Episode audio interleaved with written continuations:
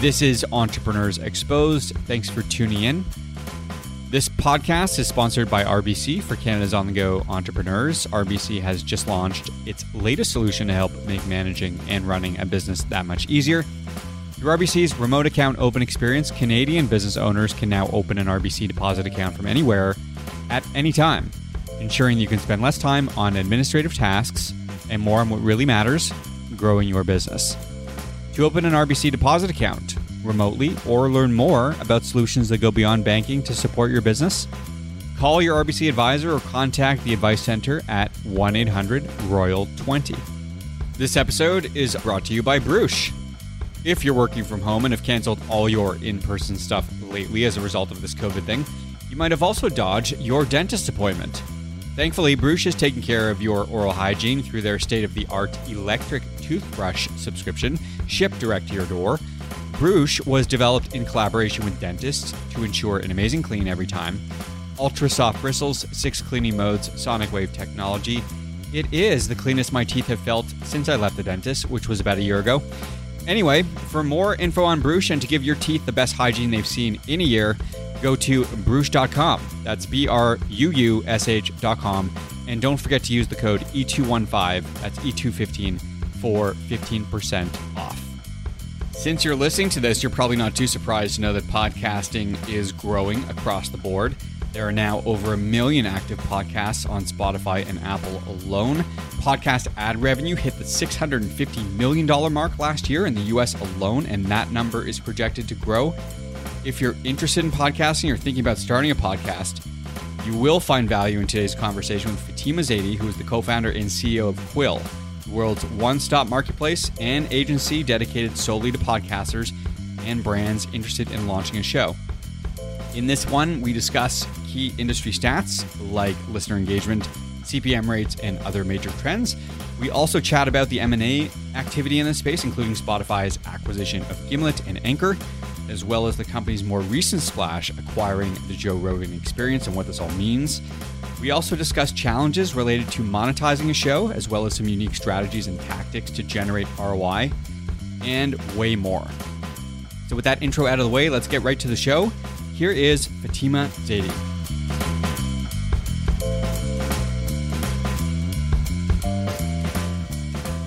I, I think the last time we spoke, you were building Quill, and now the company is scaling, and you were just mentioning you've got a team in the US.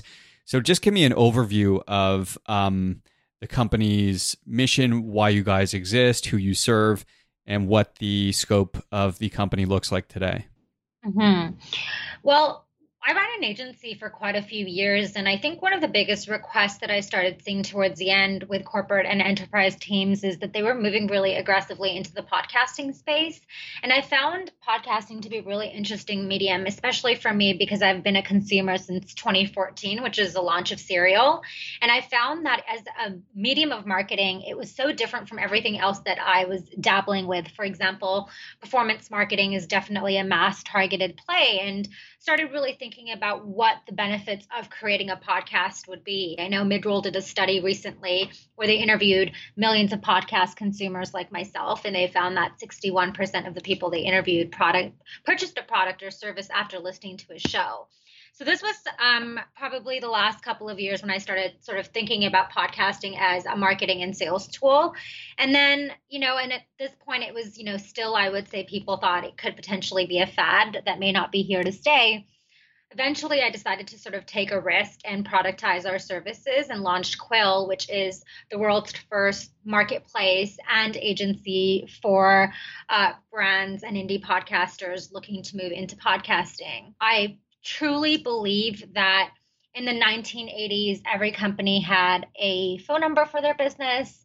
In the 90s, it was a website. In the 2000s, it was social media. And I think in the next five to 10 years, every company will either have a podcast or be advertising on one. I think everyone who has started podcasting right now, or even better, a couple of years ago, they're ahead of the hype cycle. They're early in the hype cycle, which means that they're going to be influencers, just like in 2007, if you were the first person on Twitter, uh, by default, you're an influencer today. I think it's going to be the same thing when it comes to people creating podcasts. Yeah, we've seen that. So I think Tim Ferriss was circa 2013 or 2014, something like yeah. that. I don't know when Joe Rogan was. Was Joe Rogan before or after Tim Ferriss? Uh, I believe Joe Rogan was before Tim Ferriss. Um, another one that's been doing it for a really long time is Sam Harris. I think the the the show that really blew it up, blew the industry up, and be- made it become a household name. I think it was truly a Serial in 2014. But podcasting has been a medium that a lot of influencers have been sort of dabbling in for many years, like you know Tim Ferriss and, and Joe Rogan. But I think it truly only became a household name in 2014. Do you think companies uh, of a certain size or profile are coming at this too late in the game? Well, I, you know, I get asked this question a lot um, by brands who are looking to move into this space. They ask me one of the most, like I would say, common questions that I get is, "Is it a saturated industry? Are we late to the party?" And you know, let's compare podcasting numbers with some other forms of content that we are exploring today. So, 1.5 million podcasts is the number on Spotify today. There's 600 plus million blogs, 1.5 billion websites, 30 million YouTube channels with 500 hours of content being uploaded every minute. And so when you take podcasting as a medium, we're still in its absolute infancy. I mean, we haven't even scratched the surface of even getting close to saturated when we're comparing it to other ways that people release and distribute content. And so I think brands still have an opportunity to really make their mark. Uh, there's, you know, no one really monopolizing various industries across the world. And the cool thing about podcasting is you have the opportunity to reach a global audience. So it's not hyper geographically situated or, you know, you're not confined by the barriers of, of geography. And so I definitely think brands need to start thinking about it sooner rather than later. And everyone's goals can be different. I mean, we work with clients who are interested in thought leadership and brand awareness. Some clients use podcasts as a sales tool, which I think is so smart because I've been tracking the results for that and the results have been pretty incredible. But yeah, everyone's goal is, I would say, different across the board, but uh, we're definitely at the beginning of the hype cycle in 2008, just 9% of people were listening to a podcast on a monthly basis. We're now, I believe, at a point where active listenership in North America is approaching 40%. Is that what mm-hmm. you're seeing in terms of listenership? Definitely, definitely. And it's just such a ripe market, too, because typically podcast listeners are affluent, educated millennial professionals that account for 80% of the workforce today with purchasing power. And so, you know, where else, what other medium are you almost guaranteed to reach this very specific demographic? And when it comes to podcast advertising, you can get pretty granular with how you target people. And so, again, I always bring it back to as a marketing tactic because we work very closely with brands in house. And I, I've just seen so much success and ROI in creating a show. What about COVID? So, most of us are working remotely and we've cut down or completely removed our commute. We've stopped going to the gym. Uh, these are places where podcasts are typically consumed, or at least, you know, two of many places. So have you seen COVID be a hindrance to the industry, or has it been a bellwether to some extent? Mm-hmm. Great questions. When we first went into lockdown, which was back in March, uh, I was pretty concerned about just how it was going to impact the industry at least from a business standpoint, because I knew that a lot of people were going to have less budgets to create shows. Brands, especially, were putting contracts on hold. But actually, what we've seen happen to the industry is the opposite. I think COVID has further solidified podcasting as a mainstream industry. And I think it's also further compounded the fact that people are now, our marketing teams are starting to reimagine where their dollars are going to be spent when things like events are on hold and video shoots and all of these tactics that required in person, offline tactic relationships and touch points. Now they have to think about how are they going to keep in touch with their customers and their employees and their teams. And so podcasting i think is uh, is the default that everyone has sort of been falling to. And I have definitely seen it from the amount of inbound inquiries that we've been getting. It's it's brands mostly taking their marketing budgets and and not knowing what to do with it. So they're like, we may as well try a podcast. And then once they try it, 90% of our customers come back to renew. Yeah, that's so interesting. And apparently, these advertising dollars are dollars well spent. And the ROI is certainly there because the listener who is consuming the podcast is very engaged, typically way more engaged than these other forms of media like radio, TV, uh, even internet banner ads and things like that. CPM rates are higher than I think uh, any other social media channel, at least at this point. So, are you seeing ad dollars shift in this way at a speed that is perhaps surprising to you? Definitely, especially when it comes to ad dollars in terms of sponsoring other podcast ad slots, mid roll, pre roll ads, or uh, investing in Spotify advertising. Like, I think just in general, a lot of ad dollars are being spent to spike audience growth. And I think the the cool thing about podcasting is you can, like I mentioned earlier, get very granular with targeting. They're very warm leads. You can target people who are already in Spotify listening to podcasts and then further you know break it down by geographic location age demographic as well as what other shows are they listening to and so you know when you get to that kind of level of granularity you can get very very specific about who you want to target and so i think for brands the roi is kind of a no-brainer Sidebar, just looking up the CPM rates by platform in 2019. Twitter, CPM just over five. LinkedIn, similar, just over five. Instagram closer to seven, YouTube closer to eight, nine dollars, Facebook approaching ten dollars, a podcast 30 second spot north of fifteen dollars, and a yep. podcast with a 60 second, uh, assuming pre roll spot, closer to $25. So pretty remarkable. I think it's incredible. It's a really exciting time for anyone who's in this industry. And I think it was a huge risk. I think before the pandemic, I, you know, I still had people asking me, is this an industry that's sort of a fad, you know, that's going to fizzle out? And for me, I think now it's not a question or a matter of if you should be starting a podcast, but when. Yeah, I would agree. And you mentioned Spotify and also the idea of solidifying podcasts as a mainstream industry. In 2019, they bought two big networks, both Gamlet, uh, sorry, Gimlet and Anchor, for just shy of 340 million bucks. Um, that was an important story, I think, for lots of reasons. One of which is that this sort of uh, signified that Spotify, which has historically been thought of as, quote, like a music streaming platform, was now representative of a much broader shift into audio uh, as a whole. Mm-hmm. So, what do you think about that story? Did it help raise awareness for what you were building at Quill? Uh, help sell your value prop in any way? Think so. I think it was the first major acquisition that was done in our industry. And I mean, if we followed the trend since then, there's been a lot more Pineapple Street, Simplecast, Stitcher, um, Midroll. There's been so many that have sort of followed suit after that one Gimlet purchase. But I would say that um, I think, if anything, it sort of helped solidify that there is a lot of revenue to be made in this industry and that brands are getting a lot of value out of creating shows. And so um, I think for a lot of the smaller players in the industry, it's almost been a little bit of an inspiration to think about where we'd want to see our companies in four to five years. And now we actually have a, a legitimate example to look up to. Now we've we've seen an acquisition happen right before our eyes, and you know, Gimlet has some really, really, really great shows, but not everyone has Gimlet production budgets. And so I think there was an opportunity for some a company like Quill to step in and say, okay, if you have the New York Times, Gimlet, Pacific content budgets, and those are the teams that you should be working with. But if you are a brand uh, that has an experimental marketing budget and aren't sure if podcasting is for you, uh, come work with a company like Quill. You know, you, we're not charging the you know, $100,000 in episode budgets, but we'll still help you create a really great show and put out good content to be able to test this avenue. Having success stories like Gimlet um, and Spotify acquiring all of these other organizations has sort of been uh, a benchmark for us to sort of look up to and, and be like, okay, we we are going to play in a completely different niche, but it is possible for major moves to happen in an industry as small as podcasting.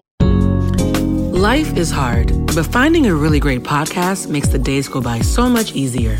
Hi, my name is Blue Telusma. I'm a writer, an emotional intelligence coach, and the host of Humanize with Blue Telusma a podcast where we believe that when you humanize everyone in the room, a great conversation is almost guaranteed. Join us every week here on Electricast as me and my guest co-hosts unpack big topics and interview even bigger personalities with a sense of humor and a dash of mischief. If you're looking for a new best friend in your head, we've got you covered. Electricast. Sirius actually is the one that purchased Stitcher for those that are interested. I think earlier this year for 325 million. Not to mention Joe Rogan, right? Who Yes. sold to Spotify for 100 million or something like that. Yes, yes.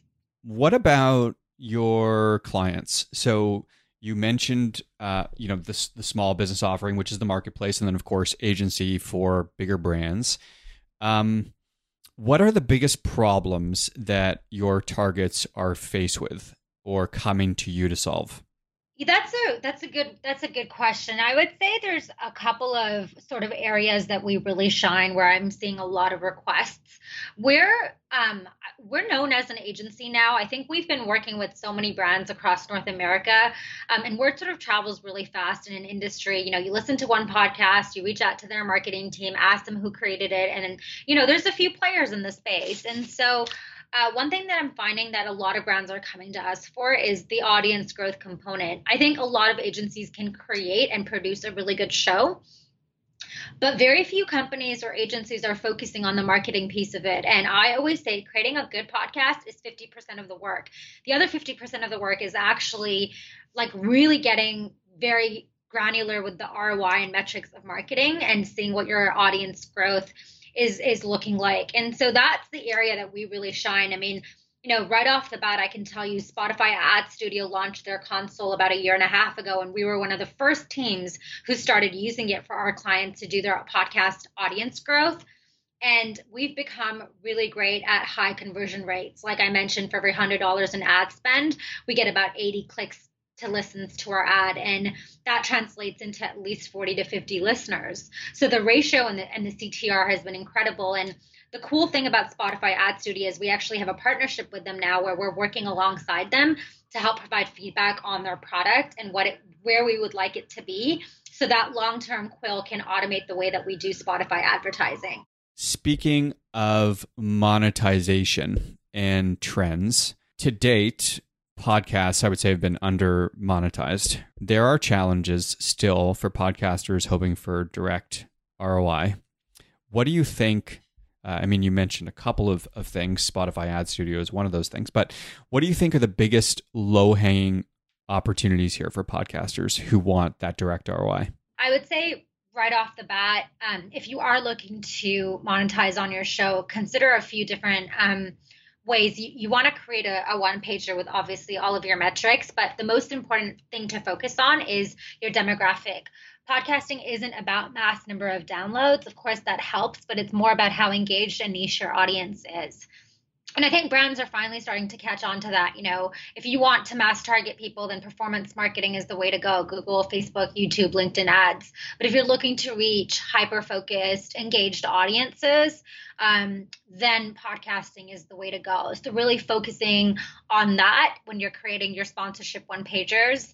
Unfortunately, right now, it's also very much who you know in the industry. There's no streamlined way. I know there's companies like LaunchPod and Podcorn um, that are like dabbling in if you're looking to monetize a show where they'll maybe connect you. The problem I'm also finding is most podcast advertising companies won't even look at your show unless you have either $10,000 of ad spend to, to put down or you have like a crazy amount of listeners, which just unfortunately weeds out most of the shows out there. The attribution problem, right? Like typically Mhm. you attach some sort of call to action or promotional code, you know, either in the show notes or perhaps that's read in a pre roll or in a mid roll or outro spot, whatever. But that call to action hasn't really told the entire story because, as we've discussed before, a lot of people are listening to podcasts in their car or at the gym. They don't have a, uh-huh. a, a pen and paper with them. They, they're not able to take down that CTA. And so brands are you know running the other direction because they're saying no this is not a platform that provides direct ROI we can't really track it or whatever but yet the data says otherwise Yeah, exactly. I mean, NPR recently released an article where they said that a brand, like a, a person who's listening to a podcast, needs at least 30 touch points before they decide to convert or engage with a, a product or a service. And so if you are you know promoting a product 30 times until the point of transaction why shouldn't you be co- compensated for all of the legwork and the time that you have spent providing brand awareness until that conversion? That's why i'm very big on a hybrid approach where if you are working with brands or sponsors it should typically be a flat fee up front for all of the uh, upwork and legwork that you're going to be doing. And then for sure part of it can also be commission based where every time there's a sale uh, you get you get a commission or a cut from that. And to your point i mean people are listening to podcasts while they're actively engaged in another activity and so we may come back and revisit that product or service. We may not remember to use the code or click on the link that you provided. Mm-hmm. do you see an opportunity for e-commerce or shopping here? Like is there some sort of symmetry between what's happening in the world of audio and podcasting and e-commerce? I think so. I mean, I think that eventually the two are going to be married together. Essentially, it's like you're listening to a show and then you can um, swipe up in your app and it'll take you directly to the product of the episode or product of the week or product of the show or whatever it is that they're trying to promote. But truthfully speaking, when it comes to podcasting, I think the, the cool thing about shows and what people enjoy is the non promotional aspect.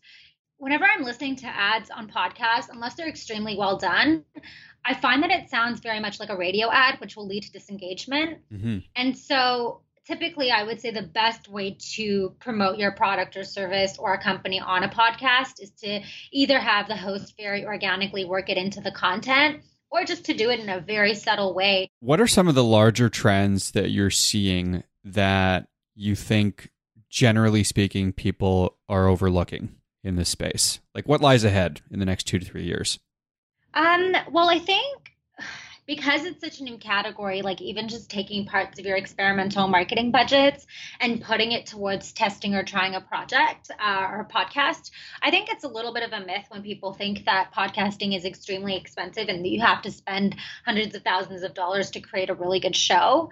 Um, and so I would say if you're a brand or a content team or even an indie podcaster and you're just unsure of what that could look like, um, just get started get started somewhere and you know like i mentioned earlier think about the fact that back in the early 2000s social media was um, sort of a, a, tactic that everyone thought was a fad and eventually everyone adopted it and it sort of exponentially accelerated and that's exactly what's happening right now the data and stats don't lie mm-hmm. i think the future of podcasting is definitely where the ad dollars and advertising is going to be so try to really focus on having a niche for yourself um, you can't be the next martha stewart there's already one you can't be the next Guy Raz. There's already one. So, what area can you step in to really make a difference? And then really make sure that you create a, an engaged audience. It's all about how engaged your community is with you and your show. Have there been challenges specifically that you've run into being the face of the company as a female? Like, how has that been? I know there's been some challenges that are widely publicized right around um, mm-hmm. percentage of companies, early stage companies that have been funded uh, that are led by a female founder. Um, the venture landscape in general has come under a lot of criticism in this regard. Have mm-hmm. you had some experience with this? Right off the bat, I can tell you my business partner for Quill is a, a, a white male American, and you know, I'm the CEO. This is my company. He's very much a support function to the business, but still, I find that oftentimes when we're at the cap table with VCs or we're in a room full of, you know, middle-aged white men, eh, the I have to, you know, I think they instantly look towards sometimes, sometimes they instantly look towards Jay for that credibility. And of course, once the conversations start, I think it becomes very clear. Um, but I think it's just a little bit it's still ridiculous that in the 21st century we have to come to the table so over prepared with no margin of error because we are underrepresented. And oftentimes people ask me, Do you ever fe- feel the imposter syndrome? And I'm like, No, I don't have the opportunity because I'm so overprepared all the time, knowing that I have to work 10 times harder than the person next to me to to prove myself. And, you know, I would say for the most part, I'm like a huge advocate of myself. I find a lot of times women in my network do a really great job of branding their clients and their companies, but they often fail to take control of their own personal branding careers. And uh, the system itself is extremely flawed, but we can counteract a lot of that for advocating for ourselves. So I think a lot of the challenges that we face are typically curved when you put up your hand, take credit for your ideas, and are unapologetic about the value that you bring to the table. But the stats aren't going to lie. I mean, the average deal size last year for a female-led company was five million. The average deal size for a male-led company was 12 million. You know, look at how many black female founders raised capital. It was 0.001%. And, you know, Black female founders are the fastest growing population of entrepreneurs, yet VCs and angel offices and investors still claim that they can't find minority founders to invest in because they're clearly not looking hard enough. Either we're in the other category where we're filling some minimal diversity quota, or we lose the opportunity to someone who looks more the part. And so I find that female founders, especially those that are underrepresented, are some of the scrappiest creative hustlers I know because we have to be. Well said. And you hit on a lot of important points. Personal question. You were also on a panel, if I'm correct, with Beyonce's dad. yes, I was. That is the highlight of my sales career. I was on a panel panel with Matthew Knowles. It was really funny too because I actually have this this mug uh, with Beyonce engraved in it this mug that I like walked into this panel with, I sat down and it was sitting next to me and he said, "Oh, that that you know, that's my daughter's name." And I said, "Oh, you named your daughter after Beyonce? That sounds like something I would do." And he's like, "Nope, Beyonce is my daughter." And that is the highlight of my entire sales career. Um, what year was that? Uh, this was three years ago. Uh, yeah, it was a panel, um, a creative industries panel three years ago. What lies ahead for you? I mean, do you think that Quill is going to be a five to 10 year company, do you hope to be acquired by a strategic or a private equity firm or something of that nature? Or are you in this for the long haul? Um, that's a good question. I I would say that, you know, we've done our forecasting, our sales projections, and our planning for the next four to five years. And if we can hit our targets, which we're definitely on track to do for year one, which are very aggressive targets, I would say that we would be very well positioned in four years for an acquisition. Um, and of course, an acquisition is never off the table. For me, it's just about providing as much value as we can to the industry in the meantime. And if the opportunity presents itself in timing sort of aligns, then absolutely I would be open to it.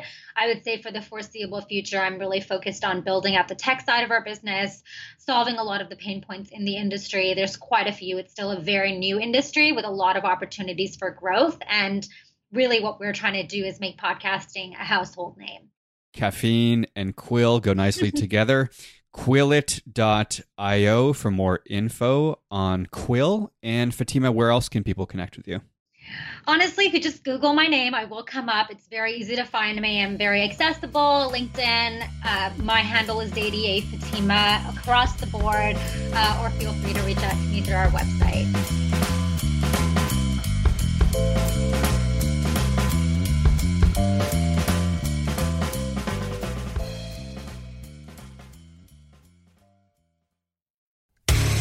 Hey there, I'm DC. I host the Rock Podcast, Back to the Arena, The Interviews. It's about a 30 minute podcast where I talk one on one with a band who has released new music. You can find us on all the best podcast sites like Spotify, Apple, Google, iHeartRadio, and more. If you're a rock fan like me, subscribe today to Back to the Arena, The Interviews.